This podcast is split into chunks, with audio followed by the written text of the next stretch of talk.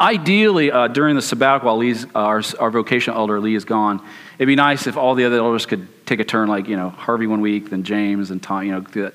But just quite frankly, our schedules didn't work out this way. So uh, rather than have this nice rotation, there's a different guy every week. You got me again. So I know it's been two. It's only been two weeks since I've been in the pulpit, but I'm back again. But we, I promise you, we all are going to have equal share up here uh, our different times.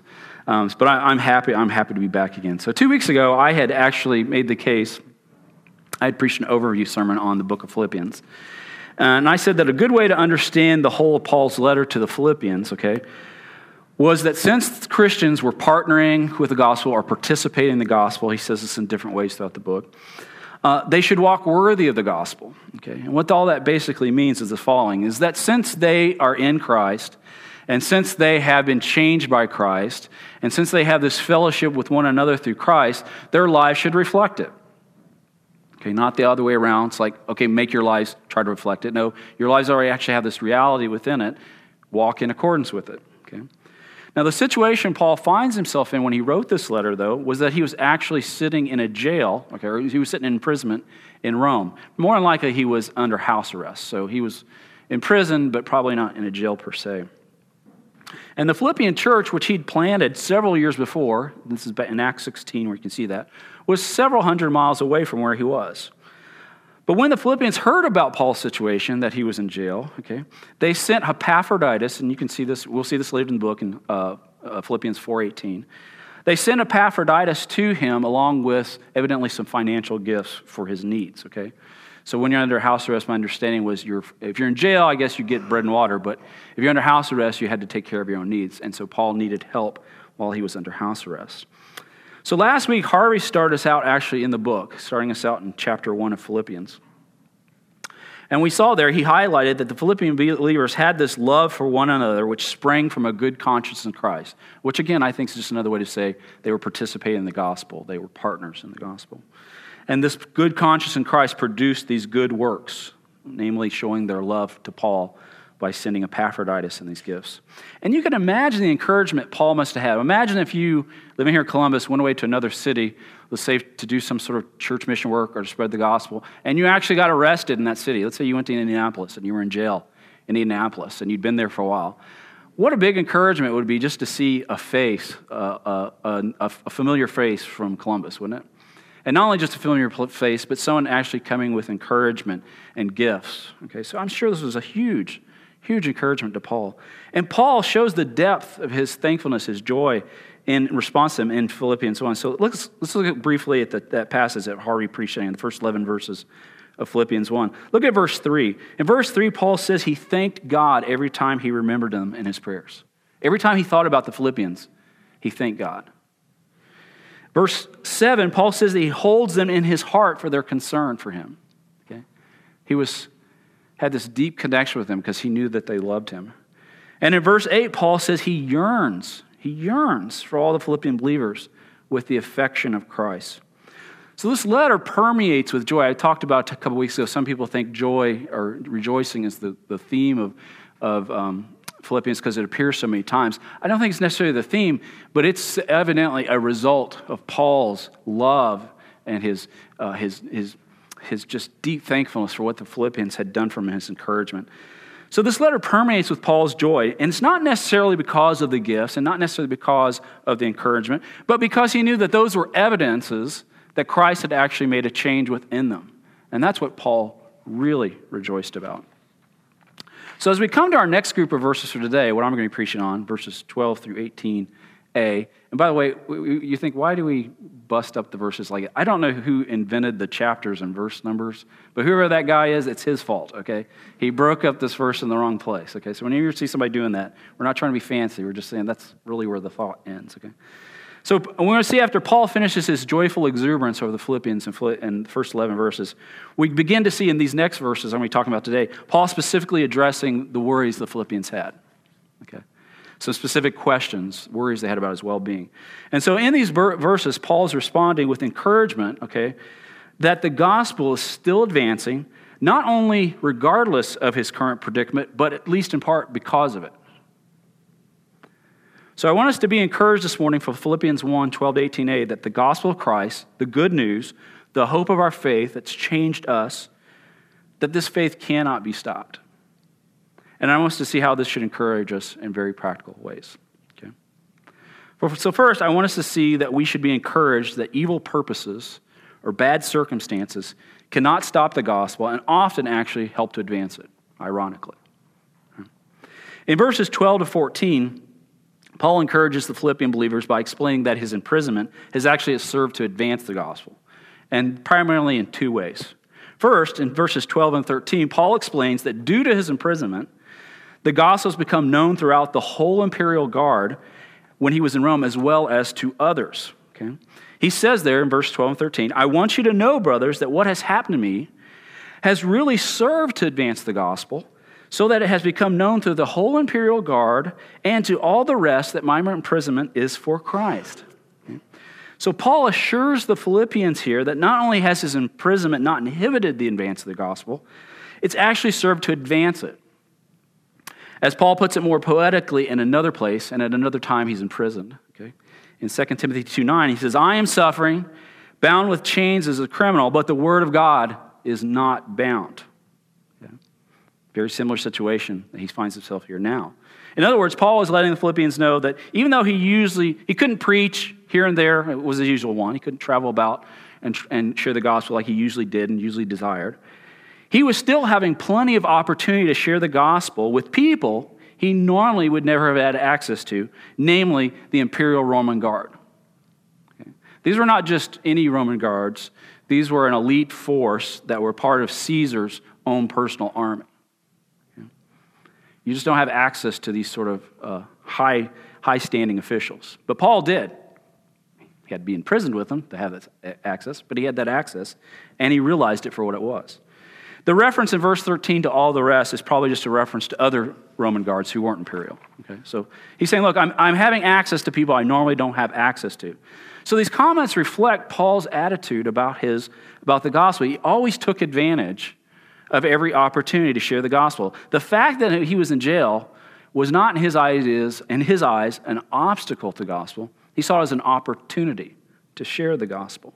And he took a full advantage of it by sharing it with everyone he came in contact with. So, though primarily for, this is for the Philippian believers, I think there's a practical point encouragement for us as well. To show us that the advance of the gospel cannot ultimately, cannot ultimately be stopped, even by something as powerful as a government regime. And history, both biblical and extra biblical, shows time and time again that this is true. Um, that efforts to suppress or stop the gospel not only don't usually succeed, they almost always ironically helping to advance it. As Jesus says to the church in Matthew 16, 18, he says, The gates of hell shall not prevail against it. And why? Is the church such a big thing? No, it has a big message. It has the gospel, which Romans 1.16 tells us is the power of God. Okay? So there's many historical examples we're going to point, uh, point to prove this point. So let me give you just a few.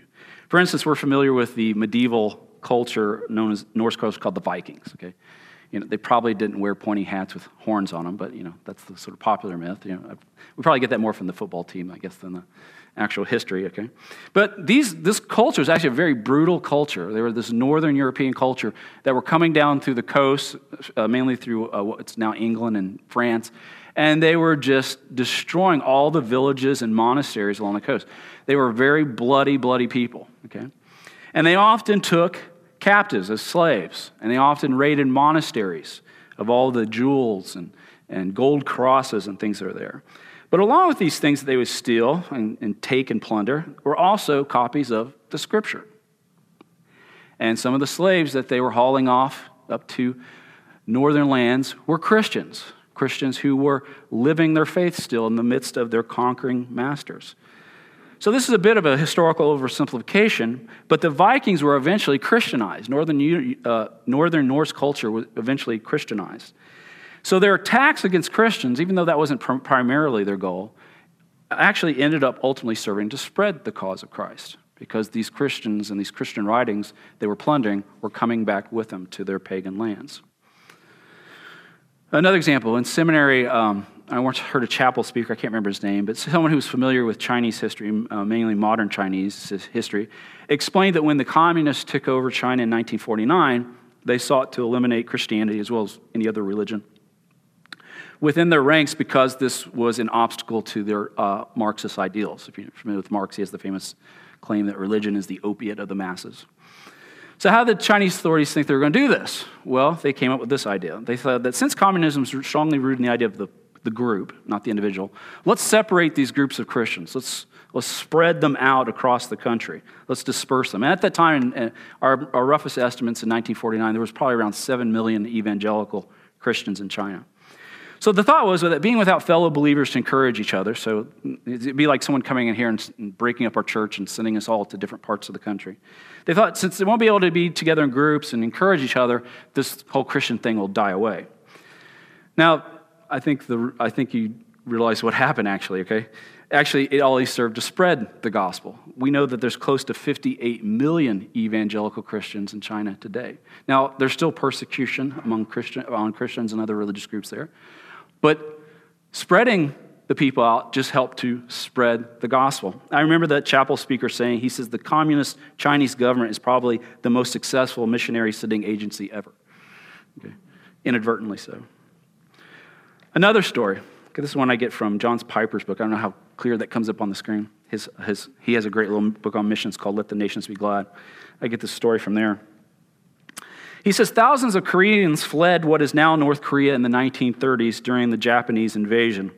He says many of these people settled around Vladivostok. when Stalin in the 1930s and 40s began developing Vladivostok as a weapons manufacturing center, he deemed the Koreans a security risk. So he relocated them to five areas around the Soviet Union. You're starting to see a pattern here. Okay. Um, one of those areas was Tashkent. Okay, Tashkent is the hub of a staunchly Muslim people called the Uzbeks.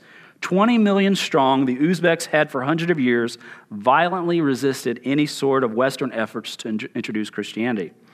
As the Koreans settled around Tashkent by Stalin's command, the Uzbeks welcomed their industry and kindness, and within a few decades, the Koreans were included in nearly every facet of Uzbek cultural life. As usual in God's orchestration of global events, he had planted within the uh, relocated Koreans strong pockets of believers. Little did Stalin suspect that these Koreans would not only begin enjoying a wildfire revival among themselves, their own people, they would also start bringing the gospel to the Muslim, Uzbek, and Kazakh friends to Christ. The first public sign of Korean revival and its breakthrough effects on the Uzbeks and the Kazakhs, again, which were mainly a Muslim culture, came June 2, 1990, when the first open air Christian meeting in the history of Soviet Central Asia, a young Korean from America preached to a swelling crowd in the streets of Alma-Ata, the capital of Kazakhstan. Okay? So these examples from history, and there's many, many more we could give, okay, should encourage us. Attempts to eliminate or repress the gospel never ultimately succeed. Okay? And, as these examples show, ironically, they often help to advance it. As Job 42 2 says, I know you, God, can do all things, that no purpose of yours can be thwarted. And Genesis chapter 50, verse 20, a verse I'll talk a little bit later about, reminds us that seeing something that seems meant evil for something that seemed to be meant for evil by people can be used by God to be meant for good. So our God is all powerful. He's good. His purposes will prevail, regardless of what the world or what our lives do. Though we should pray for persecuted believers and we should pray for each other when we're suffering, all over the world, we should not lose heart that the gospel, the power of God, is somehow losing ground. It may be losing cultural influence, it may be losing political votes, but it's not losing power. It's still changing the hearts and lives of people. So this brings us to a second point of encouragement that Paul gives. In verse 14, uh, Paul explains that not in spite of his imprisonment, but due to his imprisonment, fellow believers had become emboldened to share and preach the gospel more. So look what he says in verse 14. And most of the brothers, having become confident in the Lord by my imprisonment, are much more bold to speak the word without fear. So Paul seeks here to encourage the Philippian believers that his imprisonment, again, it's not an obstacle to the gospel, but it's actually served to advance it, and in this way, by emboldening other believers to share the gospel without fear. Now, actually, when I was preparing for this sermon, I, found this to be the most difficult part of this passage. And the reason why is that initially this sounds strange to me. Strange to me. Okay? So if I'm somewhere, let's say just Columbus, and somebody in our church is sharing the gospel and they get arrested, my first thought is like, okay, back up. I don't want to get arrested too.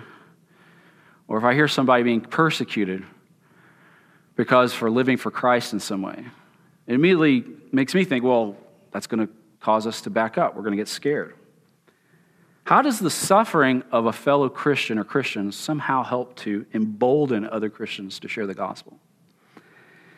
Because it seems to me that that's even usually the point behind the persecution, right? So, whatever the persecution is imprisonment, uh, killing people, taking away government privileges, whatever it is, okay?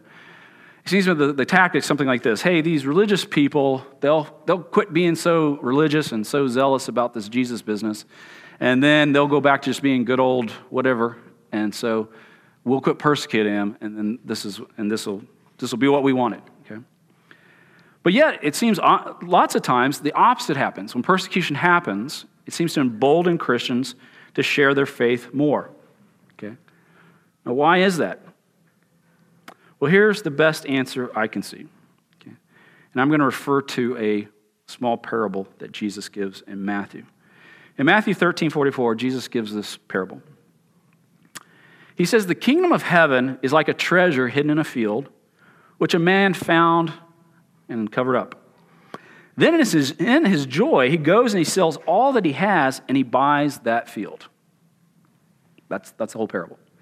Okay, so the picture is here is a guy, he's digging out in someone else's field. We don't know why he's digging out in someone's field, but whatever. He's, he's on someone else's land and he's digging and he finds something really precious. Maybe he finds a big ore of gold. Maybe oil starts popping out there. We don't, there's something really precious on this land which he doesn't own. But because that stuff's so precious, he says, I'm going to go and sell everything I have in order to buy that land. So what's on the land is now going to be mine. It's, it's, that, it's that precious. It's that great. Okay? Now, what does that have to do with the kingdom of heaven? I think kingdom of heaven here, uh, the way it's being used is referring specifically to the gospel of Christ and thus Christ himself. I'm not going to take the time to, to, uh, to uh, detail it out, but something like the following. I think since heaven is only available to the sinner who repents in Christ, uh, as the gospel requires. Therefore, the kingdom of heaven is only available in Christ and the gospel. That's the short. So, Jesus here is attempting to show, it seems to me, that he and his gospel are like a treasure that's more valuable than anything else. Since the man in the parable is willing to give up everything in order to get it. And here's why I bring up this verse in connection with Philippians. Here's the connection I see. So, the point of this passage, this uh, Matthew passage, is something like the following The extent of someone's sacrifice for something or someone, I believe, shows that a person value, how much that person values that thing or person. The extent, the willingness someone's willing to give up, what price they're willing to pay for something or some person, shows just how valuable that thing or person is. So Jesus actually brings up something similar in John 15, 13. He says, Greater love has no one than this, than that someone laid down his life for his friends. In other words, a person shows just how valuable this friend is by willing to give up his life. What greater thing could he give to show this friend is that important? Okay. That's the idea. Now, here's how I think that point applies back to the Philippian passage. Okay? So, my question again was this something like the following How does the persecution of a believer believer somehow embolden rather than discourage other believers to share the gospel? So, so I'm going to write out this big academic paragraph. You don't have to read it if you want to, but I'm going to say it. When we see loss and suffering joyfully accepted for the sake of Christ or his gospel, we see that Christ is really worth losing everything for and worth suffering for and this often motivates people to be willing to lose and suffer for Christ as well. When we see loss and suffering joyfully accepted for the sake of Christ or his gospel, we see that. We see that Christ is really worth suffering, uh, really worth losing everything for and worth suffering for. And this, I take it, those, those examples we see, is what motivates people to be willing to lose and suffer for Christ. Okay? It's not enough to memorize that statement and actually even affirm it. I believe that's true. Okay. That statement alone isn't what motivates us to suffer for Christ. It's seeing people, real life examples, willing to give everything for Christ. Um, I think this, I don't think this is an incredibly strange or deep truth, actually. I think it's something you can see in lots of other examples. So think about someone who wants to be a really good ball player. Let's take any sports, basketball. So you'll say you have a teenager who wants to be a really good basketball player. What motivates this kid? Has anybody here played sports in high school or college? Okay. What's the worst thing of playing sports? Training, right? Practice. You know, I played football in high school, loved football games, football practice, stunk. It was like the pain of my existence. I couldn't wait till it was over. What would motivate someone to go through this? I can tell you for me, was I was hoping to get girls. That was, that was my motivation back then. Okay? But what's the main motivation for someone who wants to be really good at a sport? Who wants to be a really good basketball player, wants to be a really good football player, really good baseball player? Why are they willing to go through all that training and all that practice and all? What do you think motivates them to do good? Well, I'm sure there's lots of things we could mention, but one thing I know motivates a lot of athletes are heroes. You know, almost everybody in my day and age, back in the 80s, had a poster of Michael Jordan, even if you didn't play basketball. Because it was just amazing to see Michael Jordan play. Now, I'm not talking about how great of a person he is in real life. I don't know anything about that, okay? But as on the, on the basketball court, he was amazing, okay? I don't really follow basketball now. I don't know who the big LeBron James, I guess, and some others, okay? But usually, those are the people, those, those are the things that motivate. A person wants to play basketball like LeBron James. Person wants to play basketball like Michael Jordan. That's what motivates them. It's not the rules of the game, it's not the discipline of the game, it's not the history of the game. It's seeing somebody do it well. Think about like the Olympics. I don't know about you, but that's, that's the most patriotic I usually get is when I'm watching the Olympics, okay? When you see an American athlete do really well, it just inspires you to be American. Okay, I don't know why, but it does. Okay? Seeing examples spurs us on. When I was in high school and college, um, I played guitar for a little while, and, um, and rock guitar was the big thing in the 80s. And, and I could tell you, arpeggios and scales are that's just boring to do. You just do that over and over, do different kinds of scales up and down the fretboard. And you're like, why, why would somebody do this? It's not because they're wanting to do arpeggios and scales. They want to play like Van Halen, you know? They just want to just rock out. They want to do all those fancy things you see these guitarists doing. That's what motivates a guitar. It motivates any musician to see really good people who do it. So examples are huge, I think, are just a huge emphasis for the goals for what we do. When I teach ethics, uh, we talk a little about motivate. When I teach ethics in college classes, secular college classes, we talk a little bit about the notion of motivation for ethics. And it's clear that one of the major motivations for being good, almost everybody cites, is their upbringing. This is, well, I don't know why I believe this, but my parents believe this. Uh, I was brought up in church, so we believe this. Okay? Examples are a huge influence on what motivate us to be and to do and the things we do. So I think it's clear that heroic examples often motivate people to action. So I don't think it should surprise us that when the Philippians saw Paul in his imprisonment, not just getting thrown in jail, not just being in prison, but the fact that he was still sharing the gospel, even though he'd been in prison for that very thing, that's what encouraged them. That's what encouraged them and emboldened them. They said, This guy, if he's willing to still share the gospel, Jesus must be really worth a lot. He must be worth going to jail for. And I know this is true because many missionaries, my wife is, I, I don't know this person, my wife tells me she reads quite a few missionary biographies and gives me the highlights. But many missionaries will say that one of the motivations that caused them to go to the mission field was reading other missionary biographies, autobiographies.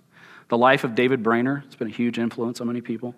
So it shouldn't surprise us that, seeing, that these people seeing, Christ, uh, seeing Paul suffer for Christ motivated them as well. And it should encourage us as well. And it doesn't have, by the way, it doesn't have to be we, only when we see other Christians suffering for Christ that that motivates us. It can be something as simple as watching one of our fellow brothers or sister going something through really hard and still holding on to Christ. When you see somebody in our midst who's still clinging to Christ, when they've lost their job, when there's nothing going right, when they've lost it all, and we still see them clinging to Christ, that should encourage us. By the way, I think that's something the world is desperately in need of seeing people that hold tenaciously to something. And in this day and age where everybody changes their mind so quickly with polls and with whatever the wind of change is, to see any group of people hang on tenaciously to something of permanence says that thing's of value. I think that's one of the reasons why Islam is growing leaps and bounds throughout the world. Say, you know, Islam is an anti gospel. I don't think people are saved by it, but it's clear that those people believe it and they hold to it strongly. And that's what they need to see from us people who value our Christ and hold on it tenaciously. It's what emboldens each other to follow Christ. So, in this way, we should take encouragement from believers who are either heroically going through persecution or just going through the daily suffering of daily life living for Christ. Whether it be updates from the mission fields or just being involved with your local church. As we see Christ being magnified by others, showing that Christ, Christ is worth more than anything else, we also should be encouraged and emboldened for the cause of Christ. So, from verses 12 and 14, we should be encouraged that evil purposes cannot stop the gospel and often advance it, since such, purposes, uh, such purposes can often provide opportunities for the gospel and also encouragement to um, embolden us to share the gospel. Second point. I want us to be, I want us to see that uh, the fact that rivals, and I'll explain what I mean by rivals in a minute, can advance the gospel as well. We should be encouraged by the fact that rivals can uh, advance the gospel as well. In verses 15 to 18a, Paul encourages the Philippian believers that those who preach the gospel out of envy and rivalry are advancing the gospel. Referring back to the emboldened brothers in verse 14, he goes on to say in verses 15 to 18a the following He says, Some of these indeed preach Christ from envy and rivalry, but others from goodwill. The latter do it out of love, knowing that I am put here for the defense of the gospel. The former proclaimed Christ out of rivalry, not sincerely, but thinking to afflict me in my imprisonment. What then? Only in every way, whether in pretense or in truth, Christ is proclaimed, and in that I rejoice. So, in these verses, Paul seems to be addressing some other concern the Philippians had. They evidently heard that there were some preachers who were causing Paul some sort of trouble. Okay? Now, we don't exactly know the details of this situation. You know, what exactly were they doing? Who exactly were these people? How were they causing trouble? Um, some of you even thought that these rival preachers are actually heretical false teachers. But because later he mentions this in chapter 3, verses 2 and following, he'll talk about some false teachers in the Philippian church. But I, don't, I think the context here makes clear that these rival preachers are not heretical false teachers. Okay? I think these are pre- actually Christian brothers, according to verse 14, and they're even actually preaching the gospel accurately, according to verse 18a. So, how are they rivals to Paul? And if they're not heretical enemies, what exactly are they doing in thinking to afflict Paul? So, what's going on here? So, I think the best way we can try to be able to understand what's going on in these verses is try to walk through how the, he's actually comparing two different groups, okay? So, both groups are people who are preaching Christ in some way. So, I'm going to call one group one, that'll be the bad group, and group two, the good group, okay? So, uh, they, so they both have in common that they're preaching the gospel, okay? But one group, we're told in verse 15, they preach the gospel from envy and rivalry. They envied Paul in some way. They didn't see him as a fellow team member, member. they saw him as a competitor. Okay? Exact, again, we don't know exactly how, but that's what the language implies. Verse 17 says that these guys did not preach sincerely, but thought to afflict Paul. Rather than being brothers who sincerely sought for uh, Paul's well being, they were in some way trying to hurt him. Okay, probably by what they were saying. Since he was in, in imprisonment, there wasn't any way they could get to him to hurt him that way. So it was probably by what they were saying. So even though these preachers were preaching the truth, okay, uh, they preached the gospel accurately. Verse 18 says that they, uh, whoops, uh, verse 18 says that they preached in pretense. They made something the case that was not. Okay?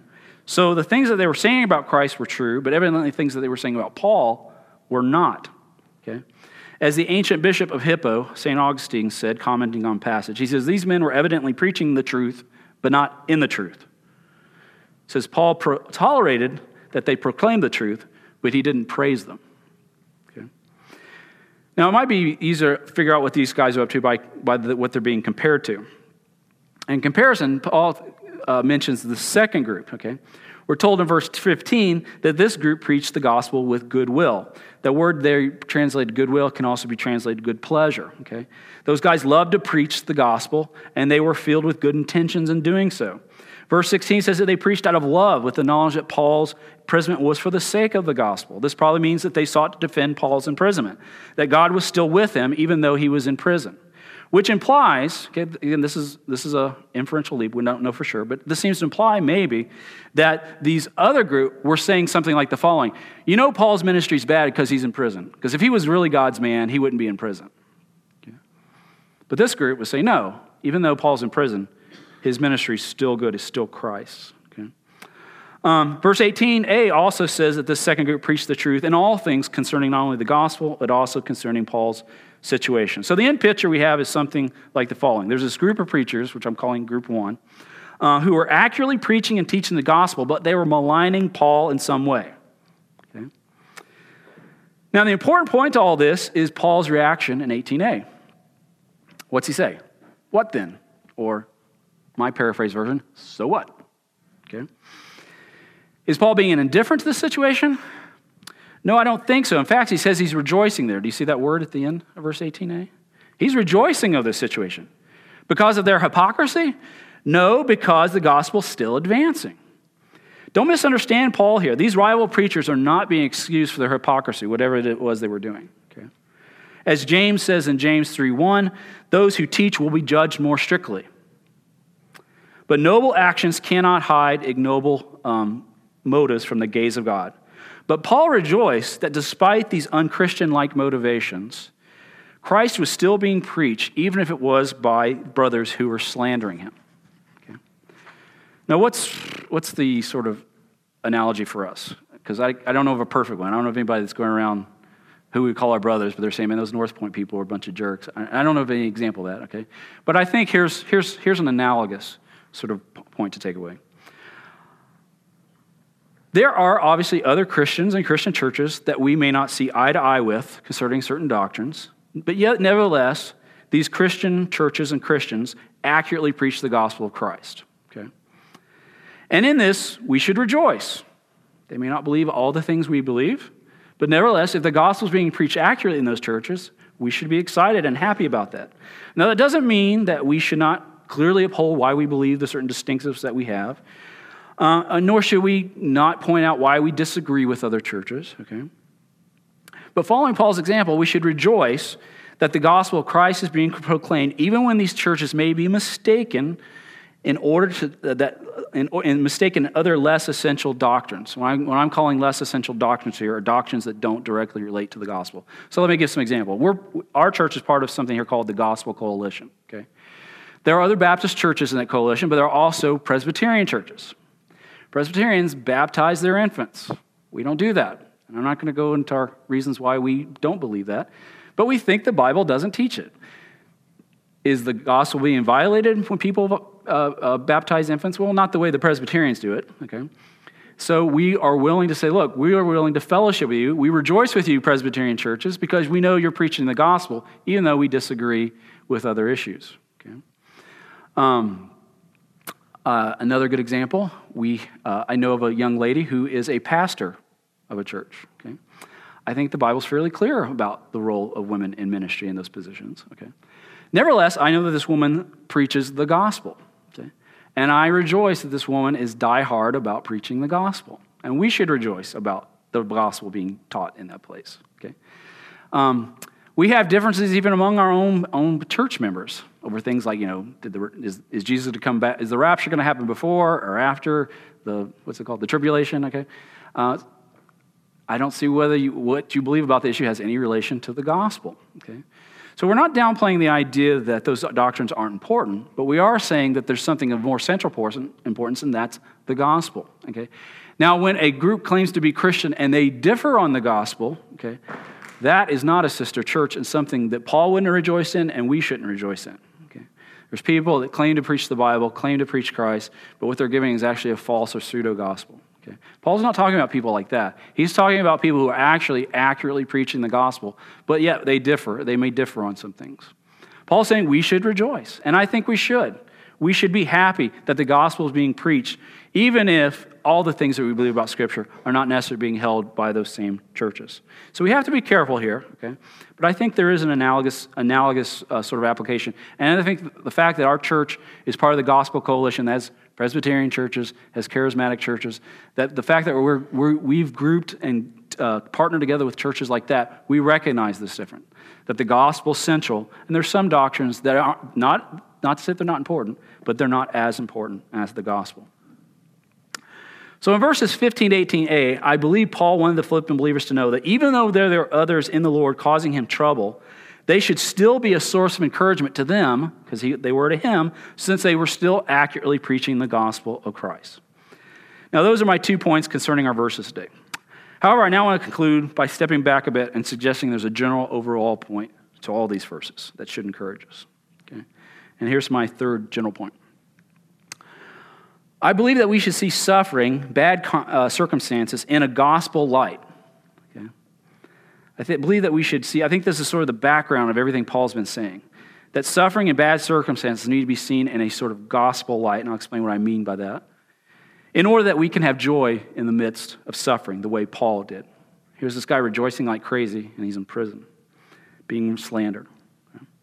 So I believe an overall point of these verses that Paul is encouraging the Philippian believers to see suffering in a gospel light in order that they may have joy in the midst of that suffering. In other words, I think Paul is coming from a general mindset uh, of encouraging them to see how God could be using evil circumstances to good. I don't think Paul is giving some sort of post defeat spin saying, you know, I know it looks like a negative, but it's actually positive. You, have seen these before, like, so like after an election, the guy that lost will say, well, this isn't really a, a, a defeat. Know, it's just, you know, or they'll use like a football now. It's, it's not that we've lost yardage, we just punted or something like that. Or after, a, after a, a defeat of a game, a coach will say something. I know this looks like a, a defeat, but actually, you know, we're just, we're regrouping or something like this, you know. I don't think Paul's doing that here. I don't think Paul's saying, no, I know things look bad, but actually, let me give you a good spin on it. No, I think Paul is not um, uh, trying to put a good picture on a bad thing. He's not denying that bad things are happening. Yes, he's in prison for an unjust reason. Yes, there are those unjustly causing him harm by defaming him. Nevertheless, Paul saw a deeper reality at work in these bad circumstances, a deeper reality that couldn't be subverted by a government regime or even by slanderous tongues. So earlier I had mentioned Genesis uh, 50, verse 20. I believe that's a very key passage in explaining the sort of perspective that Paul has here with the Philippians. So, starting, if you, uh, you know, uh, Lee's been preaching through the book of Genesis. What are we up to? Chapter 20? 20? 20 somebody know? It's been a while, right? Okay. We're, we're about halfway through Genesis, I think, in uh, Lee's preaching. But starting in Genesis 37 and through the rest of the book, the, uh, the, the, the book of Genesis focuses upon one life, mainly the life of this guy named Joseph, okay? who's one of the 12 sons of Israel. So, the, if you know the basic biblical story, oh, I'm going to just say here as a review, but this is how basically the story goes in the next last 13 chapters of Genesis. So, the biblical history accounts that Joseph was unjustly sold into slavery by his brothers. Um, the next several years were disappointment upon disappointment as, as Joseph is unjustly accused by Potiphar's wife. And then he's unjustly forgotten in prison by the chief cupbearer to, to Pharaoh of Egypt. But as we know, after years of frustration, Joseph eventually brought up by God to be head over all Egypt, second only to Pharaoh himself, where God uses Joseph to wisely provide for all the people in the midst of a great famine. Now, eventually, his brothers, the ones that who unjustly sold him into slavery and had lied to their parents that he'd been killed, they come to Joseph, not knowing it's him trying to buy grain. When he reveals who he is, the brothers are greatly in fear that he will now take revenge for their evil actions against him years before. And if he had, who would have blamed him? Can you think of a rougher life? I mean, before he became bigwig in Egypt, but his life up to that point is just, is just like a soap opera. It's just misery. Okay? So you could, you could see him, him taking out his frustration on his brothers and nobody blaming him. But Joseph reveals that he viewed all the evil circumstances that he had gone through through a light, through a lens of God's deeper purposes.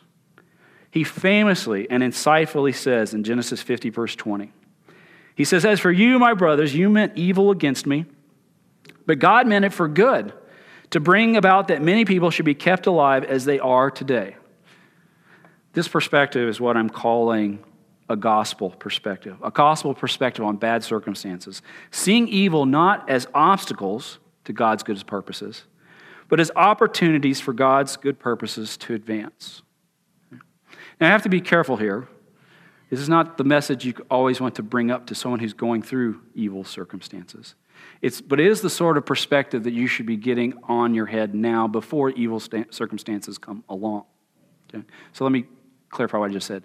This is maybe not the best thing to say to someone who's actually going through something bad at the time, but it's the sort of thing you should be teaching yourself and rehearsing in your mind before bad circumstances come. You'll be better prepared for them. so, my point is if we have this sort of perspective, we should rejoice knowing that God is actively bringing about, in some mysterious way, his good purposes. There's nothing wrong with praying for God to end our suffering or our hurt. There's plenty of biblical passages. The Psalms are full of encouragement for us to cast all our cares and anxieties upon God. When we hurt, when we're going through bad stuff, asking God, please take this away.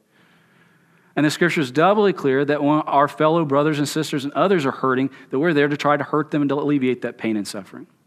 I'm not giving a case or sera sort of picture here. We should do just that. We should seek to end suffering. We should seek to end pain. And when we're going through it, we should ask God to take it from us. But the point I'm trying to make here, and the point I think is behind Paul's thoughts in Philippians 1 12 to 18a, is that in light of bad circumstances, especially circumstances that we can't do anything about, we should take hope that God is still at work in the midst of it. So let me conclude. We should take heart that the gospel, the good news, that very news that changed your life and my life, you know, if you're a Christian, we should take heart that this gospel can't be stopped. No political or cultural forces, no matter how powerful or popular, can stop good, God's good purposes in Christ. Can there be setbacks? Of course. Can there be defeats? Yes. Can there ultimately be a defeat? No. No matter what evil you and I may be experiencing now or in the future, God is good, and He's actually bringing about good for His glory and for our good. Let's pray.